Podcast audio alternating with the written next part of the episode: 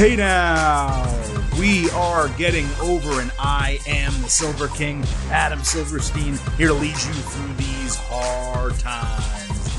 With episode 239 of your favorite professional wrestling podcast. That's right, Getting Over is back once again, and this time it is Thanksgiving. So we are here, as I said, episode 239 to uh, give you a little bit of holiday cheer, but mostly break down everything that happened this past week in AEW as well as Tuesday night on NXT because this is a holiday episode. The Silver King has some plans. The Silver King has football to watch. The Silver King has some beer to drink and food to eat. Uh, we're going to keep the show as short as we possibly can while getting everything important in. We're not going to skip a single thing. So let's quickly get to it. A reminder this show, Getting Over,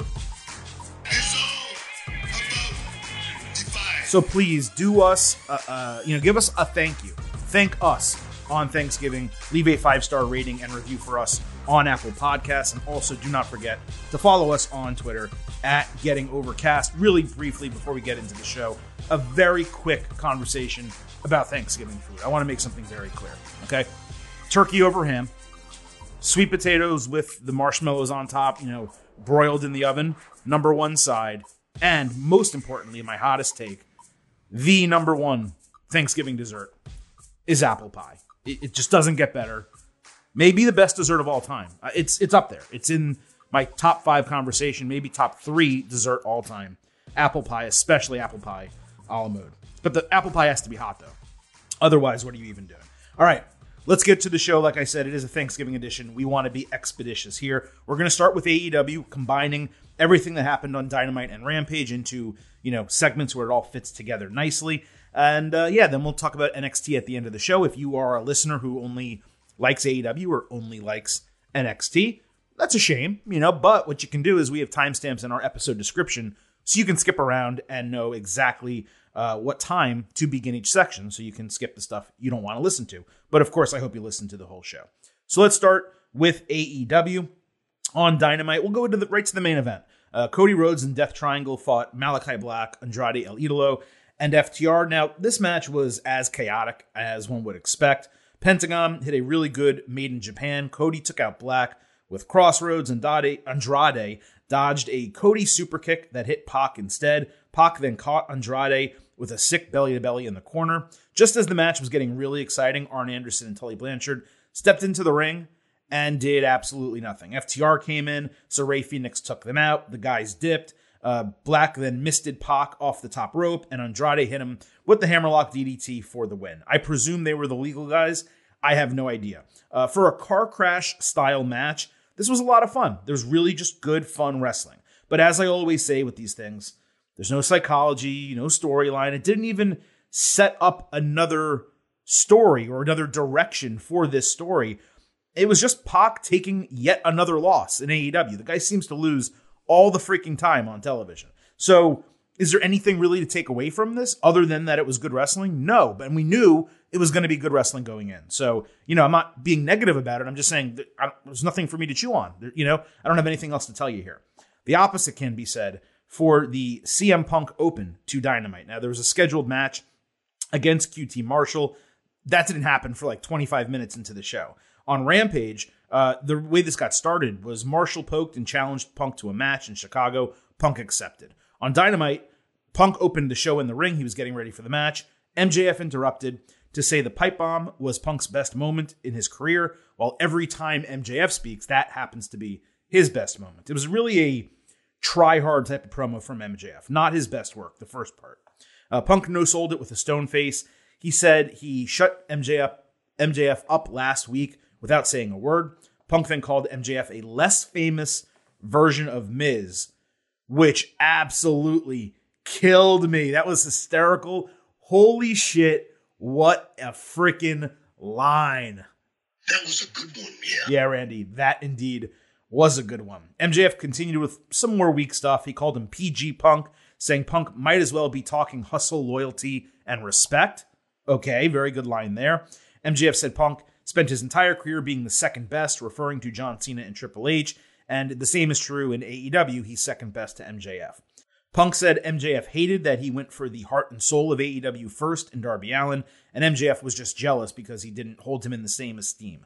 Punk said the only way MJF would ascend to number one would be if Tony Khan has a daughter and he marries her. Okay, very good line, referring again to Triple H. Punk told him to square up. MJF took off his jacket and then left the ring. So, hot fire shit right here, obviously. You can tell I loved this, top to bottom. Probably looking at promo segment of 2021 for our year end awards. Now, I'm not saying individually either of them had the best promo of 2021, but I'm saying that as a segment, it probably will win that award. Two people going head to head, back and forth, back and forth. The WWE references, they didn't really bother me because it all was necessary context for Punk's career. Look, the truth is, the guy didn't do much that notable before going to WWE, and he was a huge star there. So you kind of do need to reference those things. Now, could they have done it maybe without name dropping Miz or hustle, loyalty, respect? Maybe, I guess. But then you're being unnecessarily vague. So these references were for the smart fan. I enjoyed them. I thought they were appropriate. That's that's really the key. It's one thing when like the AEW mentions WWE just to like try to knock them down and like fights from underneath is punching up. This wasn't punching up. This wasn't insulting. I mean, it it kind of was insulting WWE, but it was in the context of Punk and the feud. So because of that, I had absolutely zero issue with it. Uh, Punk easily won this promo battle, though. I was actually talking uh, with Nick Kostos. You, you guys remember my former co-host um, over at In This Corner back in the day. He thought MJF won this feud. I, I mean this promo battle. I completely disagree. I thought Punk easily won it. For me, MJF underwhelmed compared to his ceiling there's something about MJF where he is verbose and he likes to talk longer than he needs to. And I think when you're doing a promo battle with someone like CM Punk, it hurts you because Punk doesn't need to do that. Punk likes to talk, but he does it, you know, short within the context of what he's saying. He doesn't like meander and just tell a story with his promo, which is basically what MJF does. Nick actually said when I was talking to him, he likened MJF to a comedian. And I said, that's true, but like a comedian, he's trying to get all his stuff in. He's trying to make sure that every word that he has to say is heard, and he doesn't go with the flow as much. So with MJF, it felt very like not scripted, but pre-planned. He, he knew what he had to get in, and he made sure he got every word in. He didn't go with the flow of the segment and realize, you know what, I'm saying too much here. So that, that's why for me, Punk won the promo segment. It was great stuff. It is interesting that AEW is doing more WWE style in ring promos. Same with Bryan Danielson and Hangman Page. It's another example from last week. It is something to watch going forward to see if that is um, something they're going to do more of, or if it just happens to be that MJF and Punk can speak so well that you have to put them in a segment like this. Oh, yeah, by the way, there was a match Punk versus QT. Uh, Punk won with the elbow drop in the GTS. Not at all a notable match, but the promo segment, fantastic. On Rampage, we had Adam Cole and Bobby Fish against Jurassic Express. It was a damn fun match. Jungle Boy hit an elbow version of Cole's last shot for a near fall. The Young Bucks came down and got chased away with a chair. Cole joined them running away, leaving Fish by himself, and he tapped to the snare trap. The finish was a bit of a letdown for me, but it was obvious that Fish was going to take the fall from the opening bell, so I mean, it wasn't much of a surprise. And then on Dynamite, Cole and Fish were frustrated backstage at losing. Best friend showed up. Cole talked trash to them. And I thought they were setting up a tag team match. It seemed obvious. And then they just never had a match on the show. So maybe that happens on Rampage or next week on Dynamite. I'm not really sure. On Dynamite, we had uh, Bryan Danielson against Colt Cabana. Colt knocked Bryan off the top rope, attempting a backdrop, and hit a great moonsault for a near fall. Danielson then stomped on his head, flexed for the crowd to mock Colt, and easily won with the LeBell Lock as he licked his lips. The match was pretty good. Uh, the way Bryan heeled it up, though, in the finish, for me, that is what I thought sold the whole thing. Bryan later called the fans fickle, talked shit to Hangman Page. Page came out, challenged him.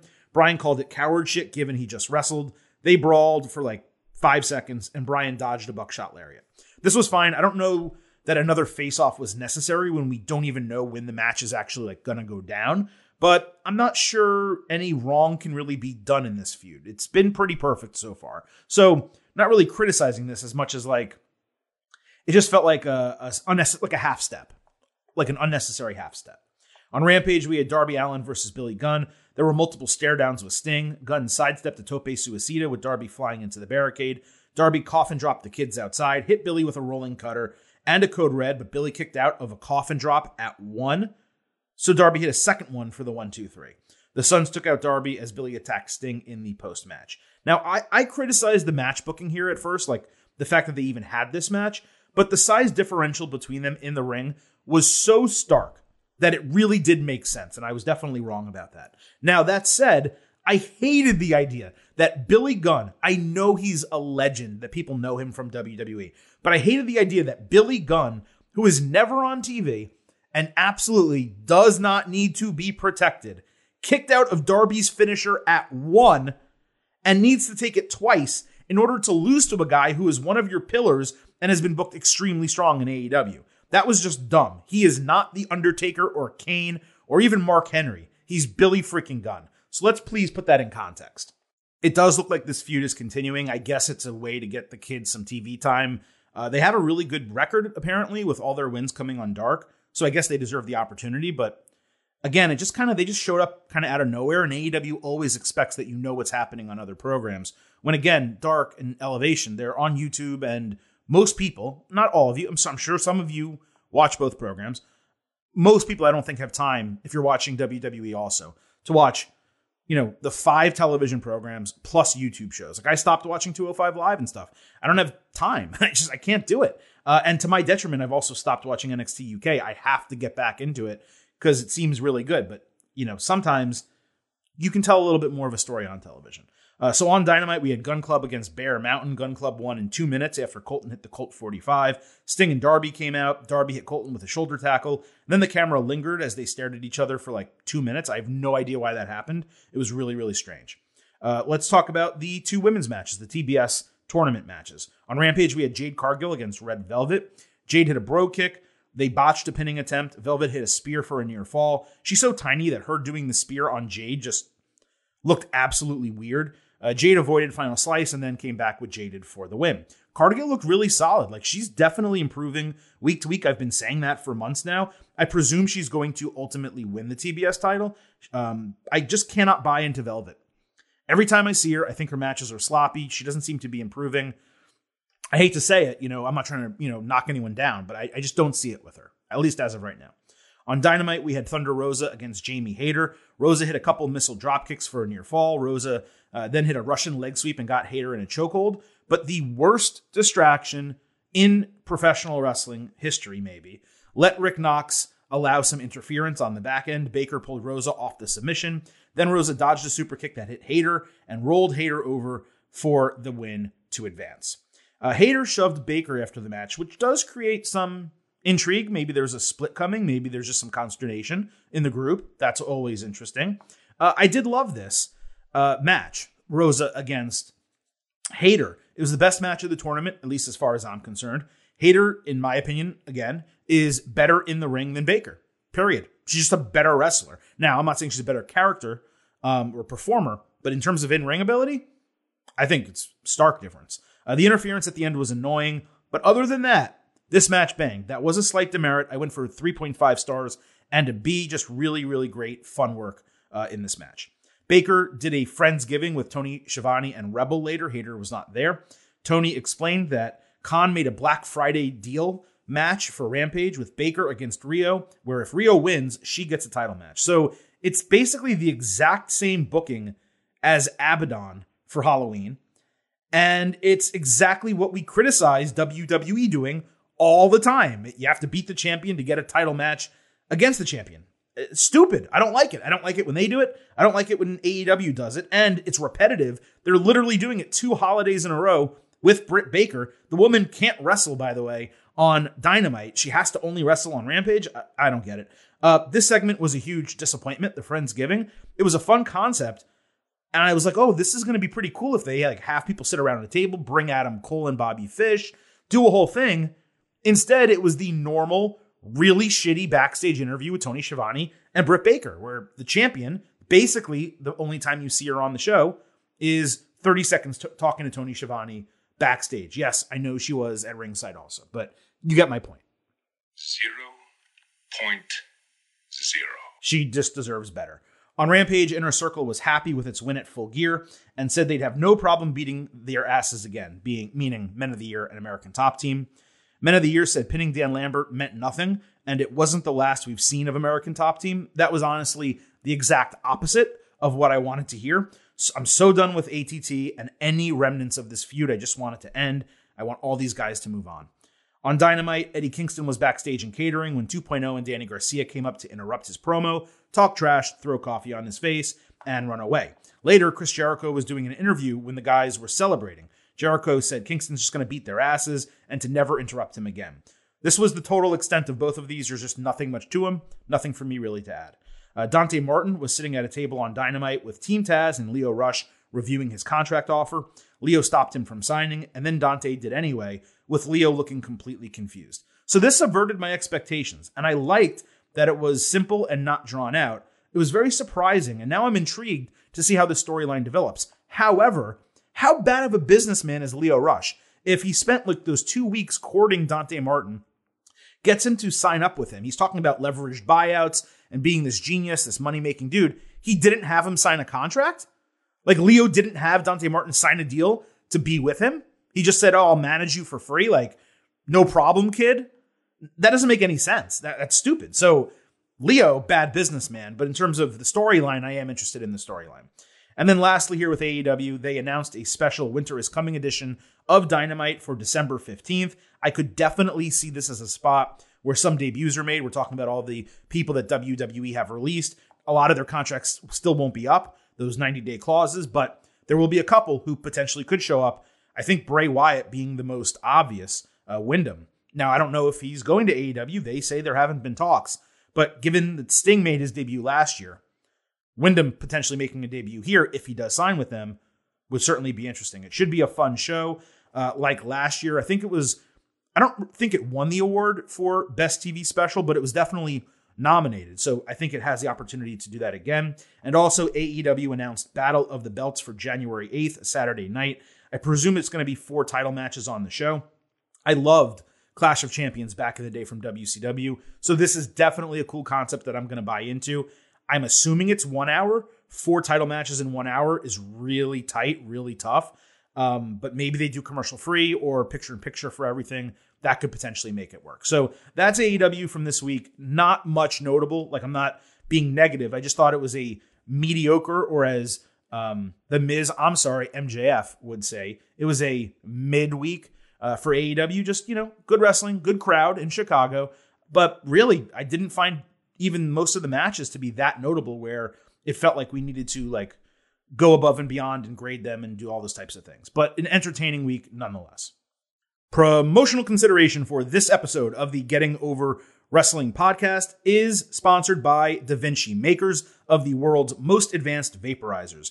DaVinci creates a one of a kind vaporizing experience combining thoughtful design, meticulous engineering, and innovative technology. The DaVinci IQC vaporizer works with both dry herbs and extracts. It features clean first technology, advanced temperature control, and a replaceable battery to provide a one of a kind experience. And just for you, our Getting Over listeners, DaVinci is offering 10% off any purchase of $50 or more on their website, DaVinciVaporizer.com. Simply visit DaVinciVaporizer.com, add products to your cart, and enter promo code DaVinciGO. Whether you're spoiling yourself or looking for the perfect holiday gift, the DaVinci IQC Vaporizer is an incredible option. Again, visit DaVinciVaporizer.com. That's D A V I N C I vaporizer.com and enter promo code DaVinciGO for 10% off any purchase of $50 or more now through December 31st, 2021. And thank you to DaVinci for sponsoring this episode. Moving over to NXT, we should also be able to go quick here. Uh, lots of build for war games. So we will kind of shove all of that together in the opening section here, and then we'll kind of move on to everything else. NXT opened with Tommaso Ciampa against Grayson Waller in a non title match. Uh, Waller broke into the WWE intro that started the show, saying basically that the IWC doesn't matter because true superstars like John Cena, Roman Reigns, etc., they do it themselves and are not universally loved. It was really good promo from him two weeks in a row. I got to give him credit. Way better on the mic than I thought he was going to be. Ciampa hit an avalanche air raid crash for a near fall. Waller hit a springboard flying elbow drop for a 2.5. Ciampa caught him coming back in the ring with Willow's bell and added fairy tale ending for the win. This was a really pleasant surprise. Uh, Waller was impressive, and they got the crowd going the entire time. The crowd was really, really hyped for this match. Later, we had LA Knight versus Joe Gacy scheduled. They got into a confrontation backstage. Gacy was later shown with Harland's hand on his shoulder. Before the match, Waller attacked Knight from behind and they brawled to the back. And that brawl between both those guys continued over the entire second hour of the show. Gacy had a promo that was interrupted by Diamond Mine. He said he had a problem with Roderick Strong's name being an example of toxic masculinity, the strong part of it, and that the cruiserweight title results in body shaming because it creates a weight class. Strong demanded a match with Gacy, and Malcolm Bivens said they'd make a money match for him at War Games. The Creed brothers went to attack when Harland appeared and backed them off. So, strange heel versus heel dynamic here. Uh, it's odd that they couldn't find a cruiserweight to just make a title match with Roderick Strong. Like, I'm not saying that Gacy shouldn't have a match with him, but the guy's literally a champion. So you would want to fit within the realm of that division. It is clear that NXT sees Gacy as a featured player for them. He maybe is the least impressive of the small crop that they are pushing forward, not counting Von Wagner, who's definitely below him. But he isn't really hitting for me. I, I think he has potential. He does have Bray Wyatt potential, just in terms of like, not really so much the look, but the character ability. The question is, is he going to be able to find it? Because look, really, Bray Wyatt is unique. He's there's no one that's ever really been exactly like him, and Gacy is not. The question is, can he get close? And so far, not so good, is what I'd say. But but I'm not hating on the guy. He he has something. There's something there. I don't know that this is the right gimmick for him. Uh, the main event was the North American Championship. Carmelo Hayes versus Johnny Gargano versus Pete Dunne. Dunne cut a passionate promo with a really cool aesthetic in the background, promising to win the title. Tony D'Angelo later bet on Carmelo winning. Mello reiterated that he's the A champion and the leader of the new school. Good nickname and shout out to Charlie Brown, Busta Rhymes, and Dinco D. Fantastic match as one would expect. Great synergy between the three guys. Gargano hit Mello with a slingshot spear and then countered Bitter End into a DDT for a near fall. Dunne caught Gargano with the bitter end, but Tony D'Angelo ran in, pulled him out of the ring. That basically ensured that Mello wins won, so he won his bet. Mello hit his flying leg drop on Gargano for the win in an extremely fun 3.75 star B plus match. Just really damn good main event. Now, after the match, Knight and Waller brawled into the ring. They continued that brawl I was mentioning earlier, with the rookies teaming up to batter the veterans. Mello was about to crush Gargano's hand in a chair when Ciampa came out dragging a chair and he chased the rookies off.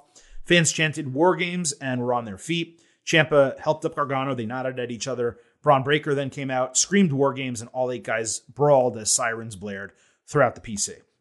I really like this booking. Uh, it interfered with the triple threat match, obviously, and that, of course, is not my ideal situation. The match could have reached a higher level with a super clean finish.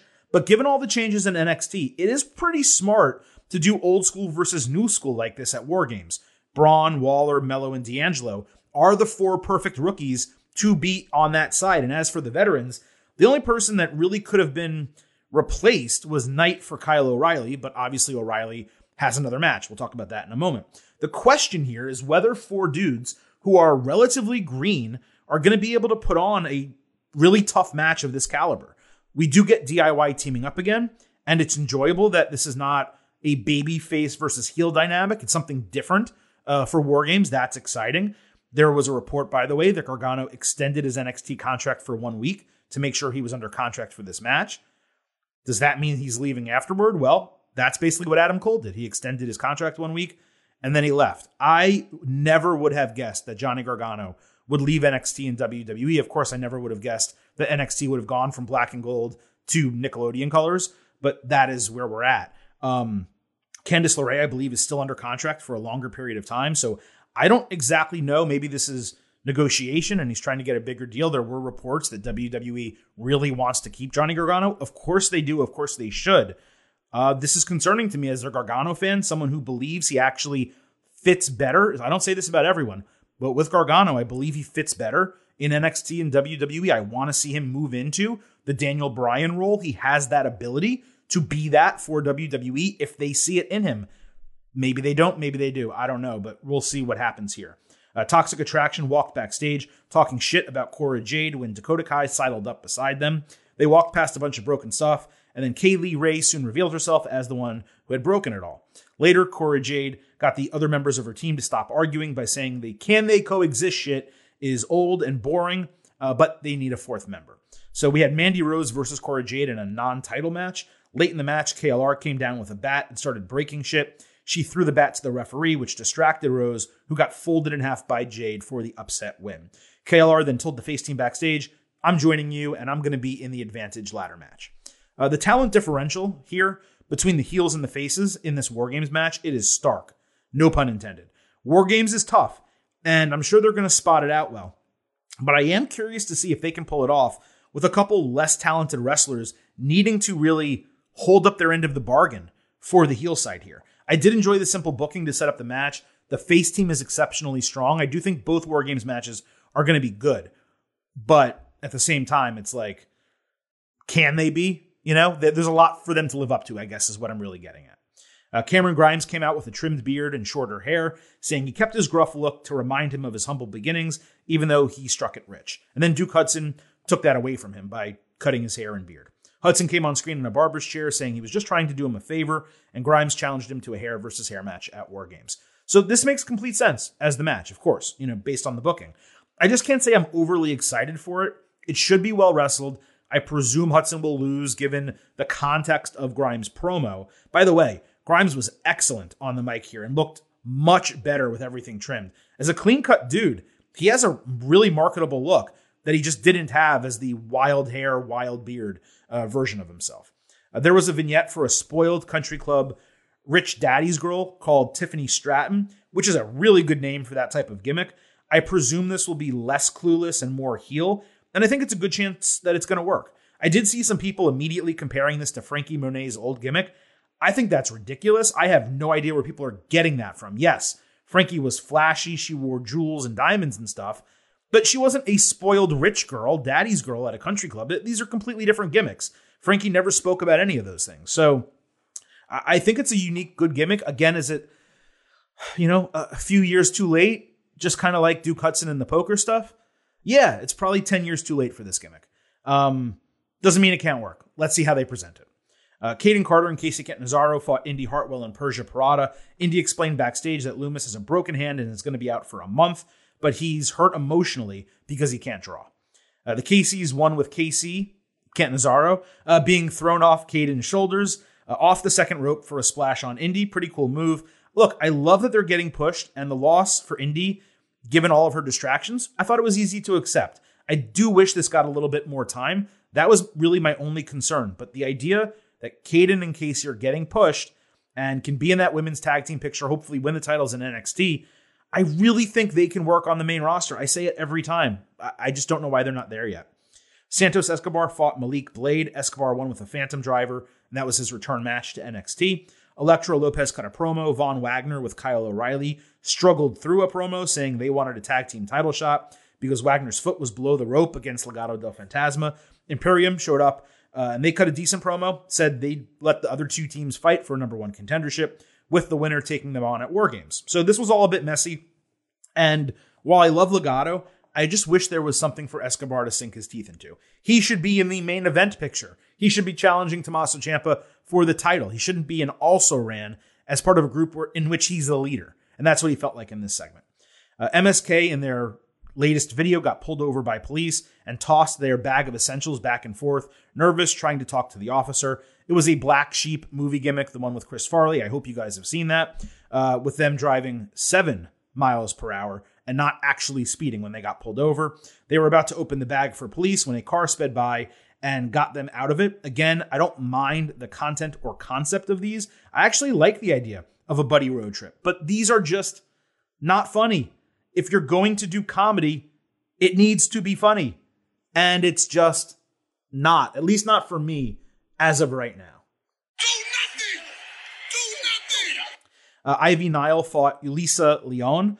Nile did push ups on Leon's back and one with an extremely unique dragon sleeper chokehold, cranking Leon's neck from the side and doing it behind her back. Nile, for me, remains incredibly impressive. If she can continue improving, uh, she might be awesome despite her diminutive size. I just think she has a really cool look. She looks like Ronda Rousey, but smaller and way more muscular somehow. Like, I don't know. She's just really cool looking. Uh, Solo Sikoa got a vignette calling himself the street champion of the islands. It was well done. Boa also got one explaining that Mei Ying passed her strength and spirit onto him, but he hasn't been able to control it. When he does, though, he will be feared. This was good. It was improved. It was what should have aired last week before his re debut for us to understand what he's actually about. Uh, the fact that it happened after, obviously not ideal, but at least they actually were able to get it in. That is what's important. Uh, the grizzled young veterans, lastly, fought uh, Brooks Jensen and Josh Briggs. James Drake sold an injured knee, which was him acting. Uh, Zack Gibson got booted off the top rope, and the rookie set a high low finisher for the win. There was nothing wrong with this per se, but it's really hurting me to see GYV lose to a rookie team that itself has limited upside when GYV has massive upside, not just in NXT, but on the main roster. GYV should be competing for titles uh, in NXT. They should be featured players eventually, soon maybe, on the main roster. Hopefully, this is just a bump in the road for them and everything else is going to work out. So that is it for this edition of the Getting Over Wrestling podcast. I appreciate everyone listening as we broke down NXT, AEW, Dynamite, AEW, Rampage. I hope everyone is having a happy Thanksgiving, whether you're listening to us in transit, going to and from houses, uh, or afterward on Black Friday through the weekend into next week. I just hope this episode finds you and your loved ones well. Please take my advice about the uh, Thanksgiving food while you, when you sit down at the table if you are listening to this before your meal. Uh, but more than anything, I just hope everyone has a great holiday, a start to a great holiday season. And the way you can uh, share your thanks, tell us you're thankful for the Getting Over Wrestling podcast, it's very easy. All you need to do is remember that getting over So head on over to Apple Podcast, leave a five star rating and review. Let people know how much you love the show. And also, Please do not forget to follow us on Twitter at Getting Overcast. So that's it for today. We will be back on Tuesday talking WWE. With that, I will leave you with three final words. Bye for now.